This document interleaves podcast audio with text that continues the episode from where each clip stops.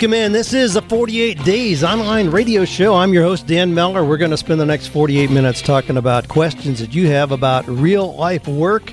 Can you do work that is meaningful, purposeful, and profitable? Yes, you can. We're here to tell you how. Stay with us. We got a lot of great questions coming up today in this edition of 48 Days Online Radio. Well, I'm going to title today's podcast, I Only Remember the Good Things. I'll give you a quotation in a little bit to kind of frame that. Here's some of the questions we'll be answering today. Dan, when can I leave my job with a clear conscience? What are the three or four steps for selling anything? I want to apply for a job, but I'm missing one of their qualifications. What do you do if you see a posting on a position, but there's one thing you're missing? Well, we'll unpack that. Dan, how can I start my business as a freelance graphic designer? Here's one. Somebody says, I have a cautionary tale for your listeners. I feel like the boiled frog. And then somebody wants to know, how can one access, oh no, how can one assess when it is time to look for another work opportunity? How do you know when your time's finished? Time to exit. Stage right. Get out of there. Out of Dodge. Let's go. Well, here's a quotation for today. After the first performance of the Messiah in London, when Lord Kinnoull thanked Handel for entertaining the audience so completely, Handel replied, I should be sorry, my lord, if I have only succeeded in entertaining them. I wished to make them better. I was just at a conference in Chicago, Internet Profits, last week. Met a lot of people, made some great new connections there. If you were there, great meeting you. And we've got lots of ideas to share about that. But one of the things that we heard is business people work for the money. Entrepreneurs work to push humanity forward. Now, you can be an entrepreneur even if you're working for a company. That's just a term. But the kind of work that we're talking about is not just to make money. There's a whole lot of ways to make money. Yes. what we're really doing is trying to push humanity forward. I love that kind of phrase. So, the way that we're going to frame questions here today is how can we push humanity forward, our own humanity being part of that? How can we push ourselves forward in our own personal development as we're doing work that is meaningful, purposeful, and profitable? Now, here's where the heading I said, I only remember the good things, that comes from Richard Branson.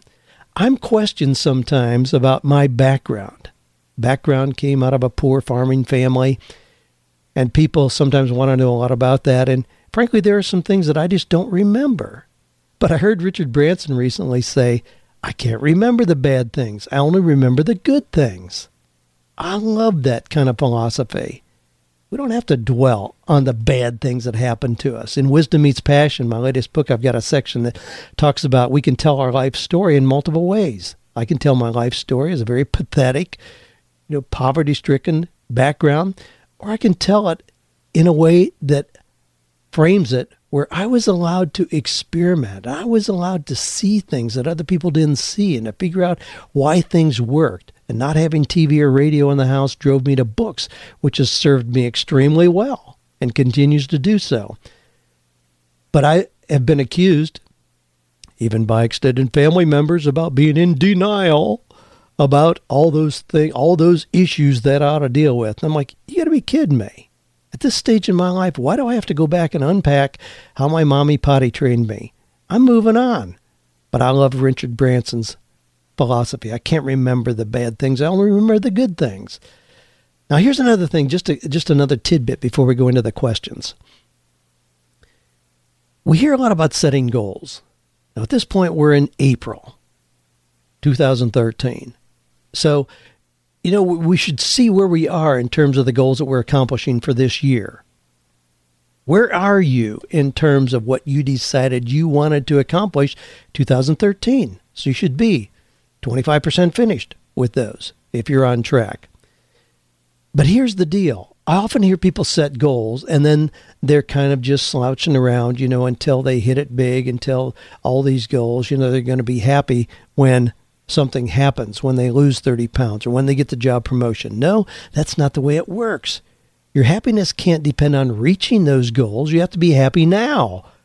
You have to enjoy the journey you're on. You can't wait to be peaceful and agreeable and content and happy and serene, all those wonderful characteristics. Those are qualities you can have today if you decide to. And having those qualities today will surely accelerate the process of reaching your goals.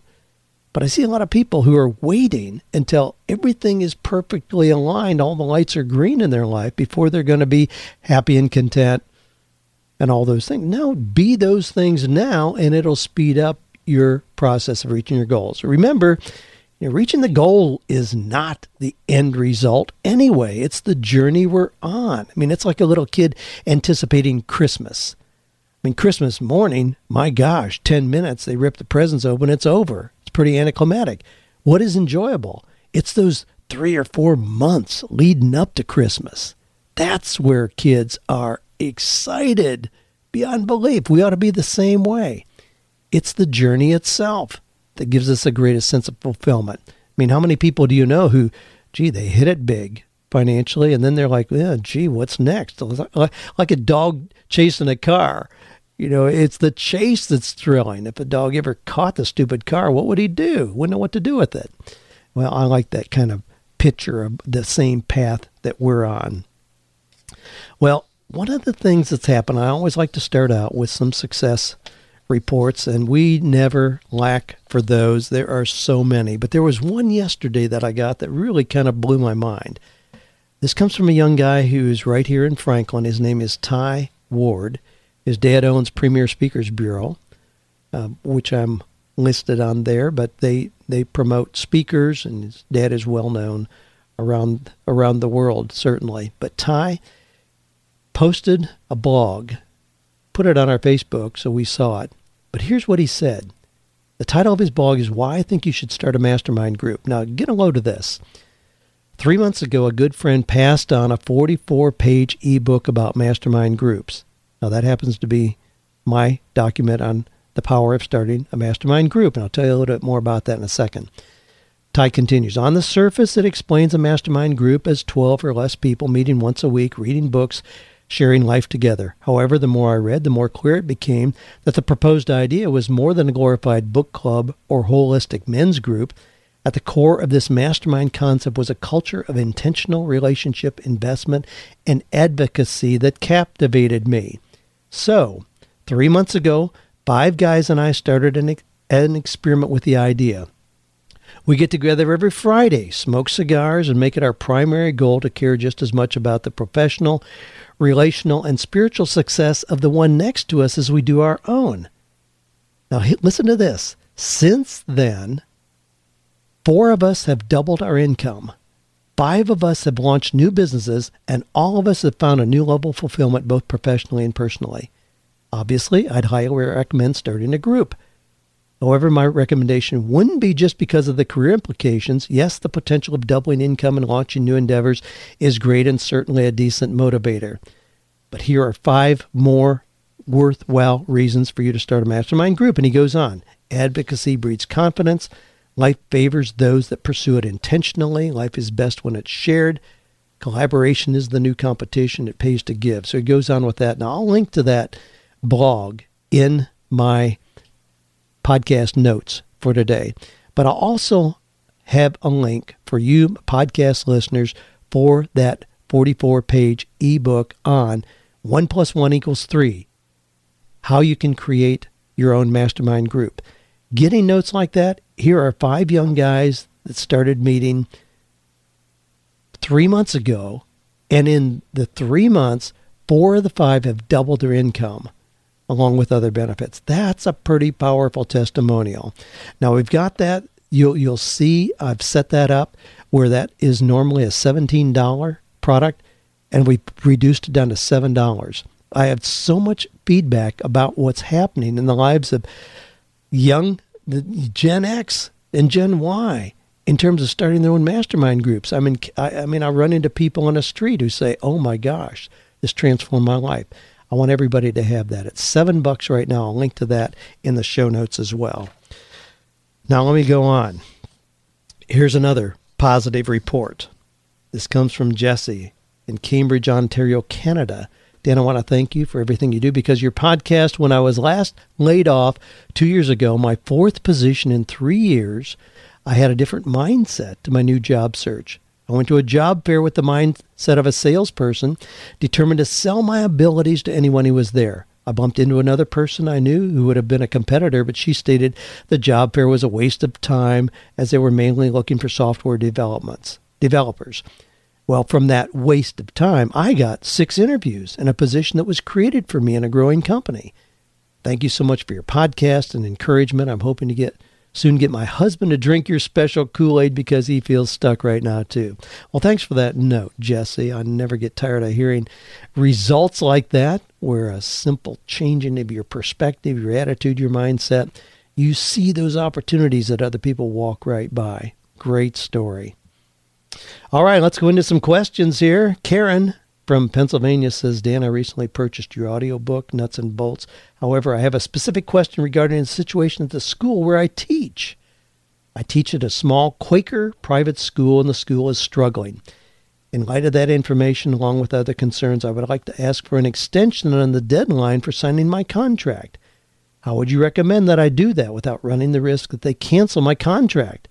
The faculty has only been given a week to review our contracts and to notify the school of our intentions. Thank you in advance for any guidance that you can offer. Well, Karen, I guess my first question would be how much time do you need? How much time do you think that you need in order to make a decision about renewing your contract? I mean, really, a week should be adequate to do that. Now, is it going to raise a red flag if you ask for an extension? Yeah, it probably will. It'll let them know that you're considering whether you will or you won't, and it may put you in kind of the uh, weak candidate category. And if they have other applicants, which likely they do, yeah, it could make put you in jeopardy your position. I would encourage you to take the week and just gather the facts, get the opinion of other people, look at your options, do a Ben Franklin close if you need to, where you list on one side of a page the pros and the other side the cons, but go ahead and make a decision. Now, if you're debating with another job offer that you have in the offing, then I think you need, just need to be honest about that. Just tell them that you are looking at some other options and that you need another 10 days in order to make a decision that you can be confident about. So Either way, I move toward making decisions quickly. Indecision is the greatest thief of opportunity. I believe that. The Bible tells us in James, a double minded man is unstable in all his ways. When we're indecisive about one area of our life, it tends to creep over into other areas as well. Now, in 48 Days to the Work You Love, I lay out the process that Joanne and I have used for years and years of uh, the entirety of our marriage, where we use a two week time frame to make even major decisions. But in that time frame, we assess where we are. We get the advice and opinion of other people. We identify perhaps three or four options, do a little bit more research, choose the best one, and act. Now, that keeps us from having a decision that just erodes and festers and creeps into other areas of our lives. It also can harm in a relationship. If one thing, person thinks yes, the other person thinks no, if that goes on, that can change the relationship pretty quickly. So we moved through that decision making process. Now I'm quick to pull the trigger. Joanne's not quite as quick, but we decided early in our marriage on two weeks as a reasonable time, and that require that allows us to make a decision if that is where we're going to live. I mean, literally in terms of what part of the country we're going to live in, or what kind of what house we're going to buy, what car we're going to purchase, where we're going to send the kids to school, what church we're going to attend. Boom, any of those. We allow two weeks make a decision, and don't look back. Now, you may think, well, what if you make a wrong decision? I mean, people ask me about that sometimes. Well, what does that mean? I mean, what, what is a wrong decision in any of those things I described? Even if it's in terms of selecting a career, major in college, or starting a business. How do you determine if it was a wrong decision? As an example, when we moved to Nashville and wanted to look for a new church to be connected with? Well, we identified real quickly that there were some great churches here. So we selected one and became part of that, and we're part there for probably about 12 years or so. Would it have been a mistake had we chosen another church? Not at all. It's just a different kind of connection. Life goes on anyway. I mean, if I decide to buy a Jaguar rather than a Mercedes, is that a wrong choice? No, it's just a different choice. There's not one right choice. Even those of you who are waiting on God's will for your life, I mean, don't think that God has one decision, that He cares if you buy a red car or a green car or a blue car. He really doesn't. Trust me, I hate to disappoint you, but He doesn't. Just go ahead and make a decision and know that it was your choice. Know that you could have made another decision just move on. I mean, that's the way I like to approach these things. Make a decision and move on. Well, Jen from Baltimore, Maryland says, Dan, I'm not sure if this is a podcast question, but I thought I would try. You once posted the steps for a successful sale of anything. I think it was three or four steps and talked about them and how if you had the first two or three components, then the sale would make itself or something along those lines. Anyway, I was wondering if there was a way to recover that. I mentioned what I remembered at a meeting. My boss wants to read all of it in your words, of course. Anyways, thanks for your time and all your advice. Well, let me just give it to you verbally, Jen. I know exactly what you're referring to. Selling anything does move through the same sequential process. Here's the deal 40% of the process is developing rapport and trust. If people don't trust you, it doesn't matter if you've got $10 bills for 8 bucks, they aren't going to buy. So you have to develop rapport and trust. 30% is identifying the need. Do they need what it is that you have? If they don't, don't move on. Don't do a sales presentation if somebody doesn't have a need for what you have. 20% then is product presentation or product knowledge. That's 20%. 10% is gaining commitment. 10% is gaining commitment. That's the very last part of the whole process, gaining commitment. But that's the sequence. 40% developing rapport and trust, 30% identifying need, 20% product presentation, 10% closing or gaining commitment. That's a process that works no matter what it is. And that, I mean, if you want to persuade somebody politically or theologically, it's the same process you move through. But certainly, if you're selling water filters or encyclopedias or vacuum cleaners or cars or land, same process. You have to develop rapport and trust first, then identify need, then product presentation, then gain commitment. And if you do it in that way, the gaining commitment is a very soft, just filling out the paperwork is all it is. You don't have to have pressure. Now, here's how that can vary. An inexperienced salesperson will go right to the product presentation. So I walk onto the car lot, they take me right over to the BMW 745 and say, man, this thing will, you know, do 0 to 60 in 3.3 seconds. Your payment's only going to be $780 a month. And they haven't identified that I'm looking for a car for my daughter to drive back and forth to college. They haven't identified need or developed rapport and trust. And so there's where selling feels like pressure, where the person went right to the product presentation. That's where it's going to feel like pressure. That's what inexperienced salespeople do, not experienced, polished, mature professionals. Jessica from Columbus, Ohio wants to know there's a job that I would like to apply for, and this is the second time it's been posted, but I'm missing one qualification, which requires knowledge of a particular computer program. They would like to see a portfolio of my work, which in my case would include writing that I have done, but no photoshopped items, which is included in the computer program qualification. I would love to work for this company and I'm working on a second degree, which they actually want both of my degrees. What should I do? Well, Jessica, be aware a list of requirements that an employer has is simply a starting point. The employer wants to screen out people so they don't get 800 responses so they can make a long list of requirements that they have. But that's certainly not written in concrete. Now, when we bought the house that we currently have, I had a long list of requirements. We wanted it to be far away from trains, planes, and automobiles. We wanted it to be a real scenic spot with beautiful nature and trees surrounding. We wanted water running through the property somewhere. We wanted a farm style house, a writer's paradise. Guess what? The house we bought had no water running through the property anywhere. Why did we buy it? Because it had all those other things that we were looking for. And that was a small consideration in light of all the other things that it had. And then what we did a few years after we lived here, we had created a beautiful water feature right in front of our house that could never be duplicated naturally, but it looks like nature where it's water running off a cliff and then down into a, a creek bed and then down into a pond. Now, obviously, it's circulating because it's created, not nature made. But we love that. And as a matter of fact, not having running water is probably a blessing. There's a whole lot of places in Tennessee where they have running water. Well, then when we have rain, because of the way the runoff works, and all, all of a sudden you've got a house in danger of being flooded. And that's happened a lot to people we know who live in beautiful areas where there's a creek or a river running in front of their house.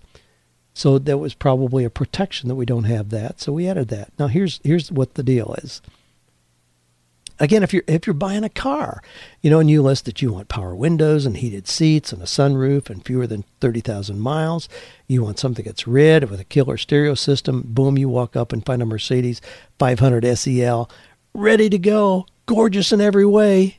Oh, but wait a minute, it doesn't have heated seats. Well, companies do the same thing in requirements for employees. They just have a long list of things that they want. Don't even think about hesitating to present yourself as a candidate. Let them know you are the person they're looking for. They're not going to, I mean, we have companies that list that a college degree is required. Why is a college degree required for somebody to do graphic design or data input or administrative assistant or 99% of the jobs out there? It has nothing to do with the details of what are, the responsibilities are. It's simply a screening tool. Can you apply if you don't have a college degree? Absolutely. Convince them you're the person for the job. They'll drop that requirement in a heartbeat. I see it happen every day. So don't be discouraged by that. Don't be deterred. You let them know you're the person they're looking for. Andrew from Nebraska says, Dan, thanks for being a constant mentor to me through your podcast as I create the work and life that I love. Right now, I'm working several part time jobs just to make ends meet while I work on my web comic site at pleasetip.us. I'm a graphic designer, a really good one. I've done quite a few freelance jobs that came from opportunities falling in my lap. I know I can make better money with fewer hours using my design skills, and I would be I would much rather do freelance than get a job as a designer. I'm unsure how to start drumming up business though. Should I just go door to door and leave nicely designed flyers, business cards for the owners of local businesses? Should I do mass mailings and phone follow ups? I'm not sure where to start. Any ideas would be appreciated. Andrew. Well, yeah, I mean, you've got really just the world is your oyster, so to speak, as a graphic designer. There's so many things you can do.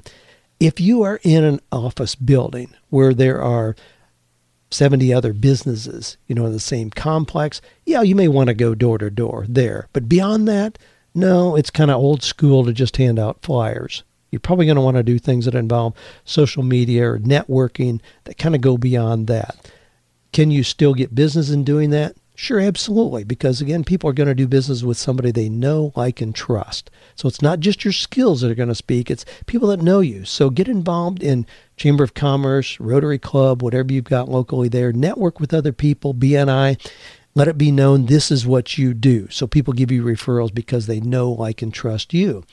You could also put yourself out there on elance.com, CrowdSpring, 99 Designs those are sites that we use for design work. Now, most of that is going to be project work. I mean, I have a lot of design work done. We don't depend on any one person. We put it out there and then just see where talent emerges. So, in those kind of environments, you aren't going to get paid top dollar. You're going to have to be competitive in your bids. But if you do really stellar work, you can very quickly build a portfolio that you can then show to other people. But those are some of the things you can do, sure, to get in the game quickly. Great question.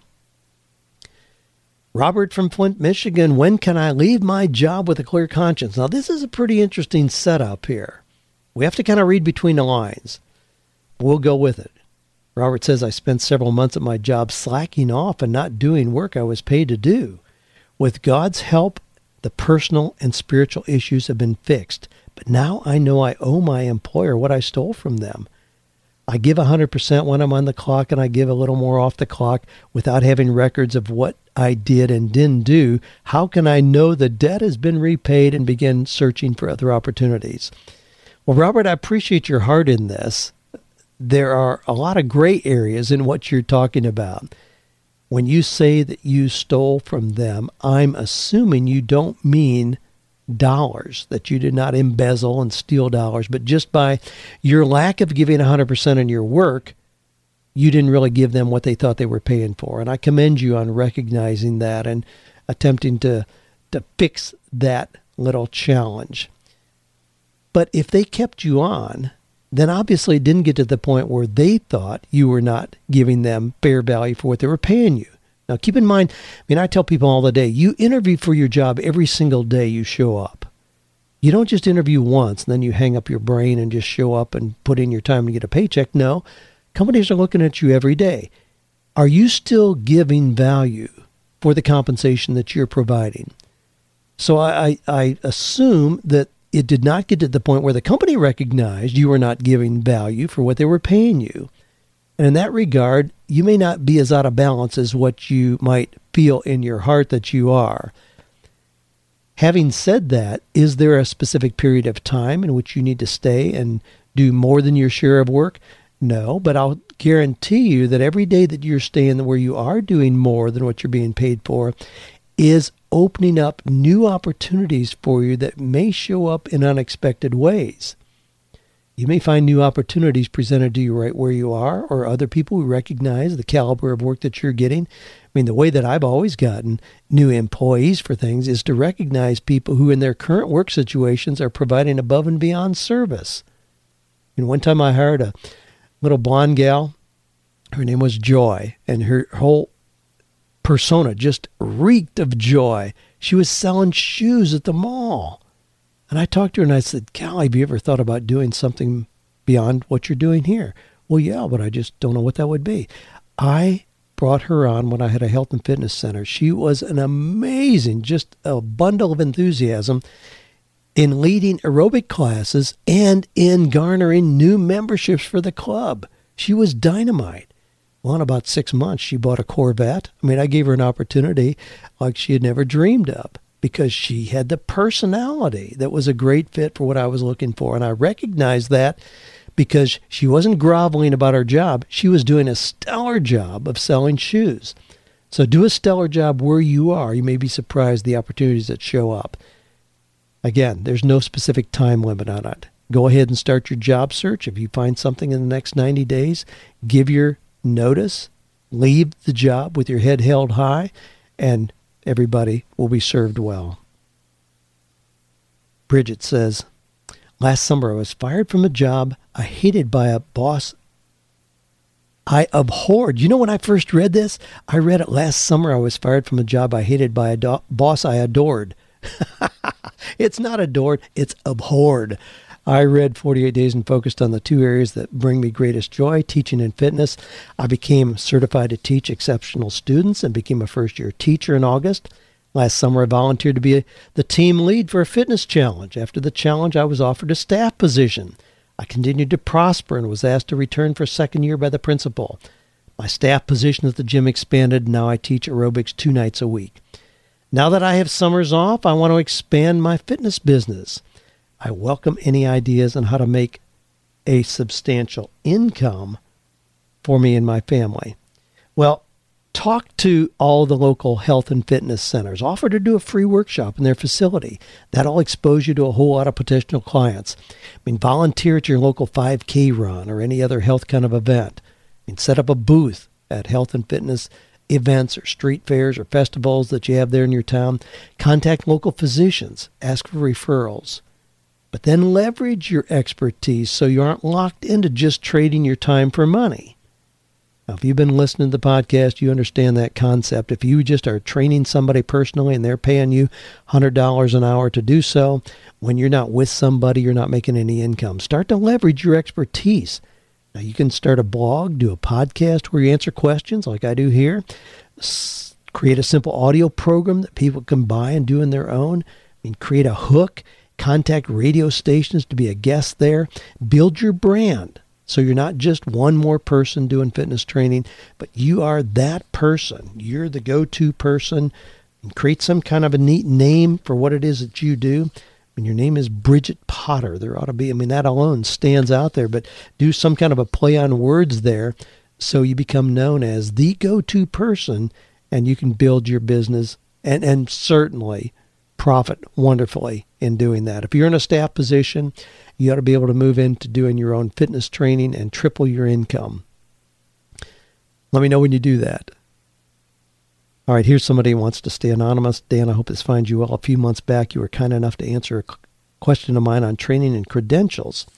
I started Oh no, this is not okay. I started a business on April 1st, 2013 and, and been creating a blog for almost a year. My question was, you know, this is from Jennifer. This is not the anonymous one. Sorry. I give advice to friends now, but it feels kind of wrong to turn on them now and say, hey, I do this professionally now. Pay up. You talked a lot about not needing training to be a successful coach. However, in drafting up my documents, limiting my liability, one thing that's been suggested is to list your credentials. I have a client who's willing to pay for one session starting Tuesday. Your answer in the podcast indicated you don't really need training to coach anyone. What kind of statement would you suggest I make in giving someone my credentials as a coach? Now, she goes on, but I want to stop right there. I want to jump in. Please, please hear me. I hope that I have never said you don't need training to be a coach. Now, here's what I do say I do say that the person on the street, your potential clients, don't understand credentialing or certification as a coach. So if you have all those wonderful acronyms, ICF and other things behind your name, people on the street don't know what that means. In the same way, if you're a realtor, you may have 10 acronyms behind your name. Nobody but another realtor would understand what those are. That's what I say again and again. In coaching, certification is a very elusive kind of concept. We've identified over 300 organizations around the world that offer certification in coaching, and there are very unclear standards as for what that means to be certified. So you can send in $37 tonight, and tomorrow you get a paper that says you're certified.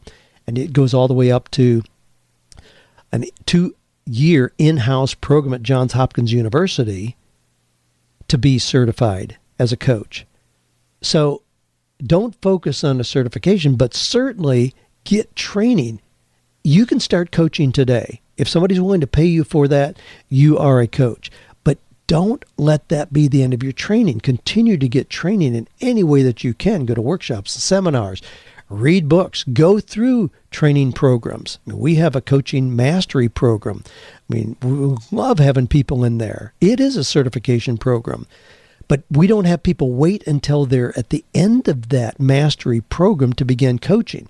As a matter of fact, you cannot be certified without having 40 hours of documented paid coaching that you've already done. So we want people to get in the game right away, but continue the training and learning process. So you can do that. You don't have to list anything. I mean, I, have no specific certification or credentials for being a coach. People don't ask about that. What they do ask about is who have you worked with? God, I want to hear the testimony of some other people that you worked with. That's what you want to get immediately. But let me add very quickly my training as a coach has never stopped. I've been coaching for 25 years. I, more than anybody, am a glutton for new information, new training.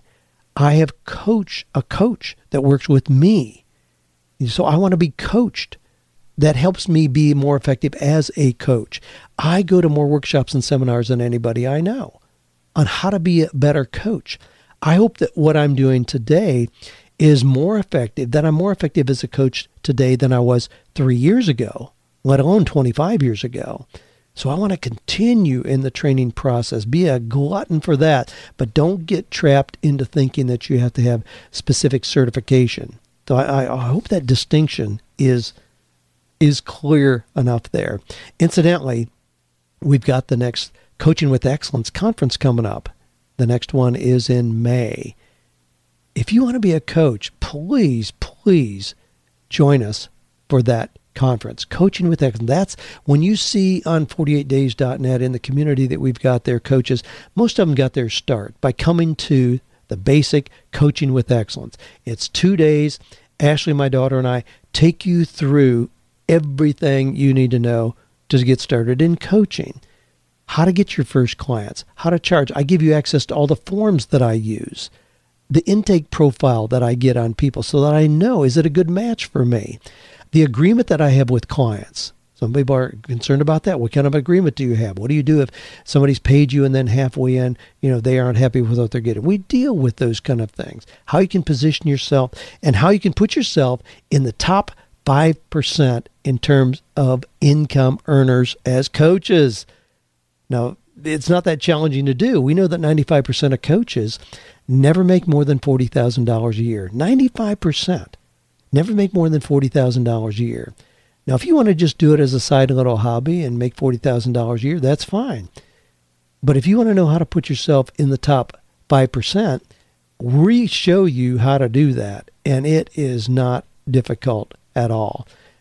And we have coaches that are making a whole lot more than $40,000. Now, I won't bore you with big numbers. I don't like to do that. But there are coaches who, trust me, are, are doing multiples of that in effective coaching. We'll also show you how to leverage your expertise, just like I talked about in the previous question, where if you are a coach, you ought to be paid for speaking.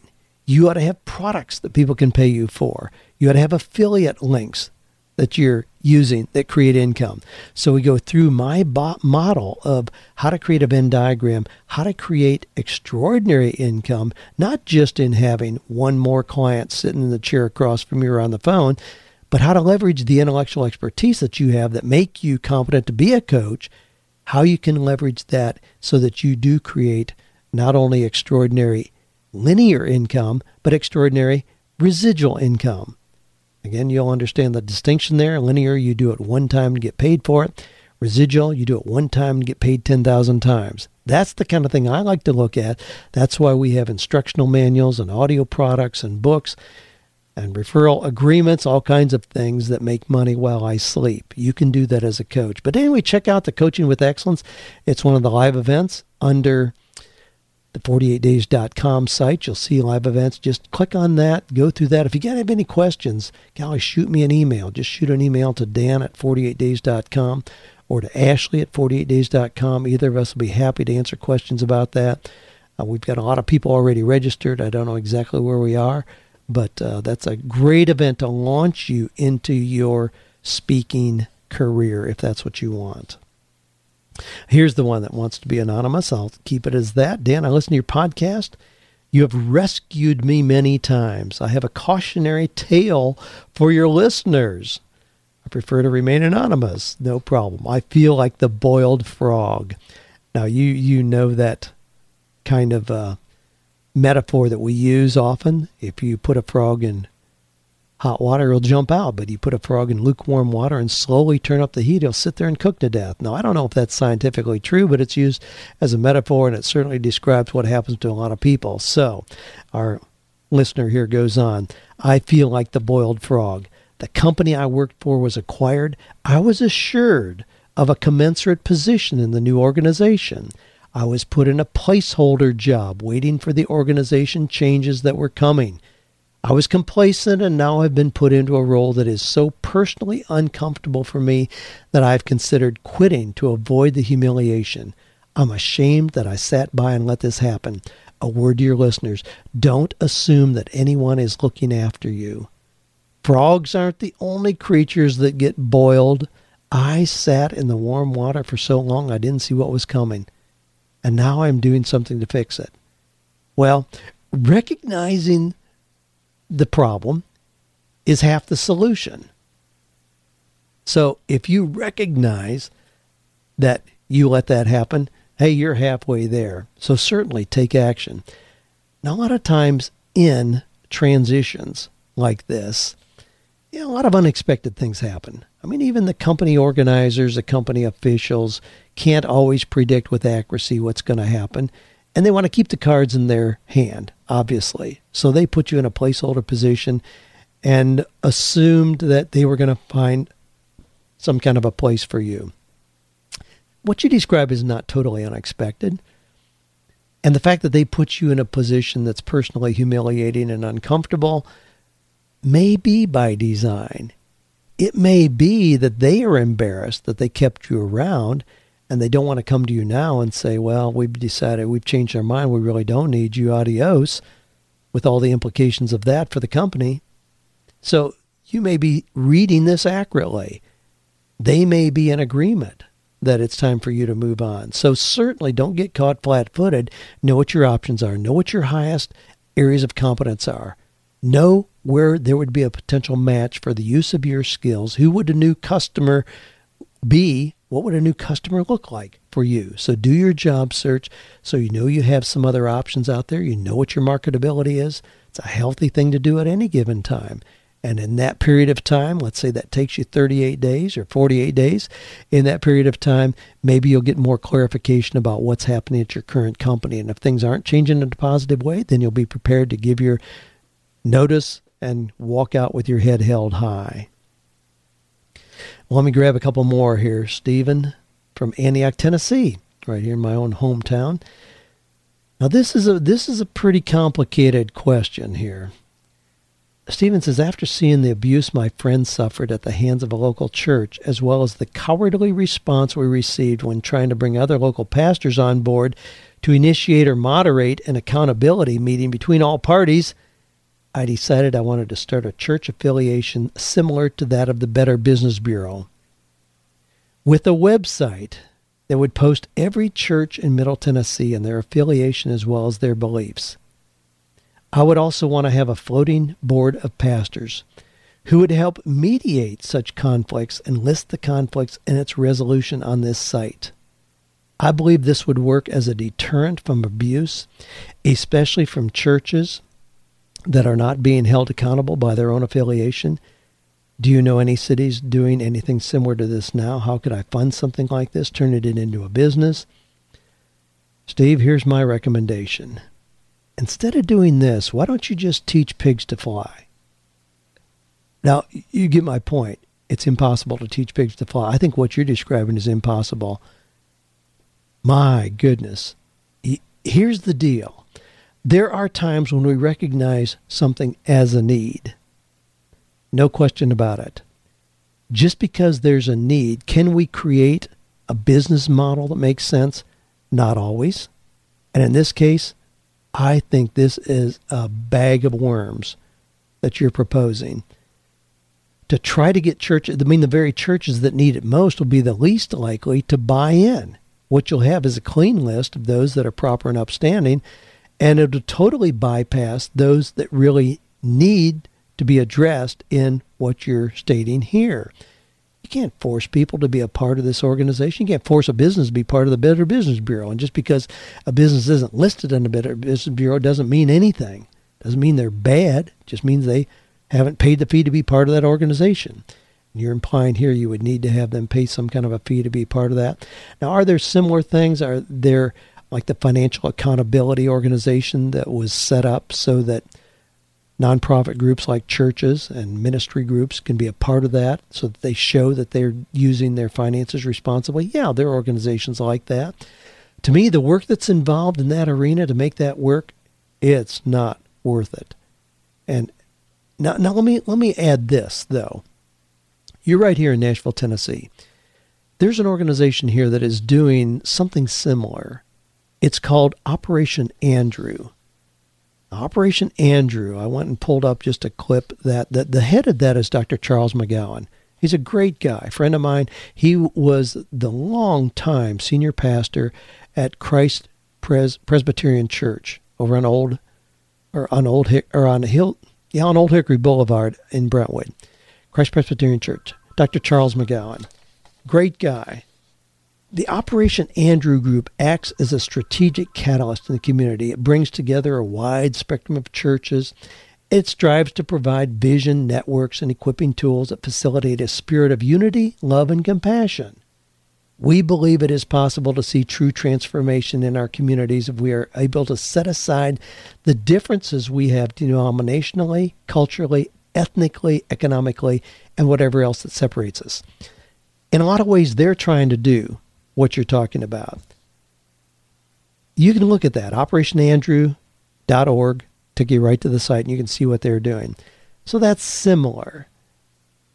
there's no clear financial model for making that work. Operation Andrew is supported by a lot of churches because they love Dr. McGowan and what he's doing, and they promote major events that bring all the denominations together. So it's not really an accountability group, and yet a lot of the pastors being a part of that group really do have the opportunity to speak into each other's lives and call each other to accountability if the need should arise.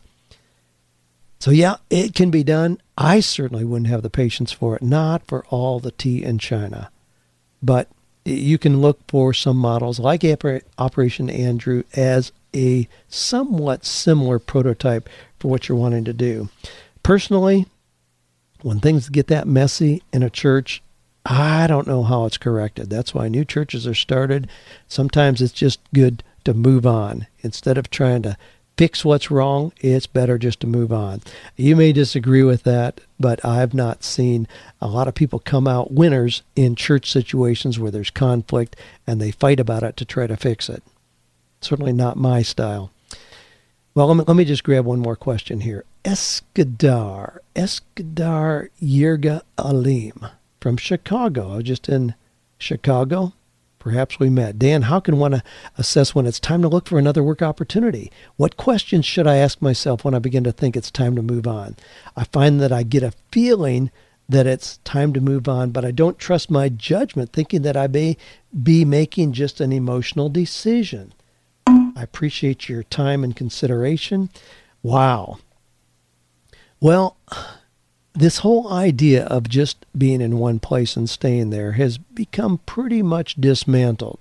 When we know that the average stay in a company position is about 2.2 years. The latest statistics I have from the Bureau of Labor Statistics show that between the ages of 18 and 42, a person is going to change jobs an average of 10.8 times. That works out to be about 2.2 years. We know that somebody in their 20s changes job every 13 months. That's the average. So it's not a black mark on your resume to change jobs. And if you get a sense that your time there is kind of over, I mean, really, in companies looking at a person's resume these days, to have somebody who's been at the same company for 20 years may in fact work against you. They may ask themselves, wow, has this person kept up with the times? Have they stayed current? Or have they just stayed in the same place because they got a paycheck every Friday? So be careful about staying in one place too long. Now, with that being said, trust your sense of peace. You know, a lot of times, even in just identifying if it is it God's will, it comes down to having a sense of peace or lack thereof. Trust your lack of peace about staying where you are. If that's what you're dealing with, start to look at the new options. You don't just burn the bridges, but look at the new options. Do a great job search. And in doing that, you'll find what the next season of your life is going to look like. Hey, thanks for the question. Well, here we are, out of time already. Moving on, taking care of business. Hope this has been instructive. This has been one of the highlights of my week, always, as it is. Answer your questions about how do we find or create work that is meaningful, productive, and profitable. It can be that as well. Don't settle for less. Have a great week. Check out the 48days.net community. A lot of growing group there, people sharing ideas and advice to help each of us go to higher levels of success. Let us know what you're doing as you are moving into work that, in fact, is your most meaningful thing that you do every week. Keep us posted.